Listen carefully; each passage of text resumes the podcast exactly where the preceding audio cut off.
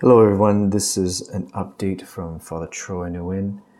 I'm so sorry about the uh, mic issues that have been happening the past few weeks. It turns out that my mic was not working at all, actually, and so the recording you've been hearing was just my phone recording from my pocket, and that's why there's all that ruffling and static, and it was just really in my pocket. So I just got a new mic, and thanks to uh, Mike and Megan, shout out, and uh, really excited to begin recording again. And I just want to give an update as well of what's been going on in the parish. Uh, at Okotoks, it's been really great. It's been really busy, just uh, meeting with people and saying goodbye and saying weddings and all these different things. So I was busy right till the very end, and I didn't even pack till the day before I had to move. And I had a lot of support from a couple of people, which was great. And so I was able to pack, got everything done. And then there's people who came to help pick up my stuff. And it was amazing. We finished early and we even helped Father VJ move in. That was amazing. And then as well, we got to the house in St. Luke's Okotoks and it was a little messy and we had to clean it up a little bit. And so that took some time. So I wasn't fully able to move in. Additionally, as well, too, my pastor, his dad, passed away the Friday before I was supposed to go to St. Luke's. And so, right when I got to St. Luke's, the pastor told me that I'd have to take over the parish, and he's going to be away for like six weeks, a month.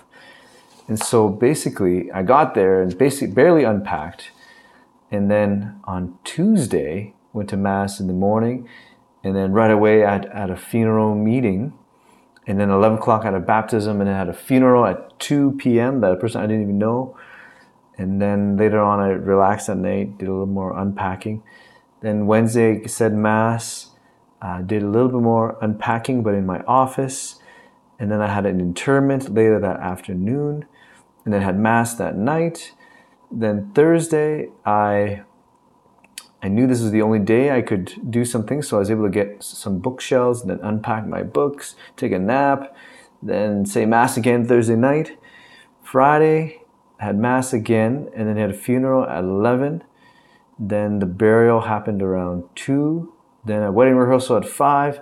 Got home, tried to write the homily for the wedding. Next day, have mass again. Then have confessions, and it was amazing. There was like 40 or 50 people in the confessional. I've never seen this before. It's awesome in, on a regular day. And I was able to crush that in like an hour. It was amazing. Everyone just did their sins. And then after the confessions, went to the wedding.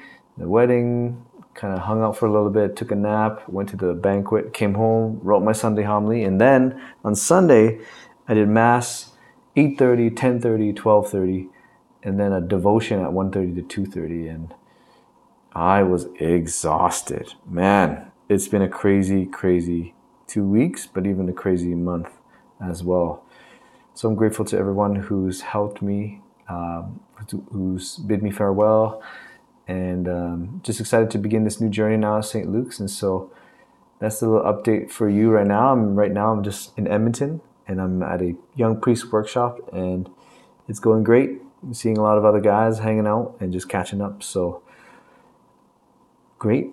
That's my update, and uh, now I will be posting my recent two homilies. God bless.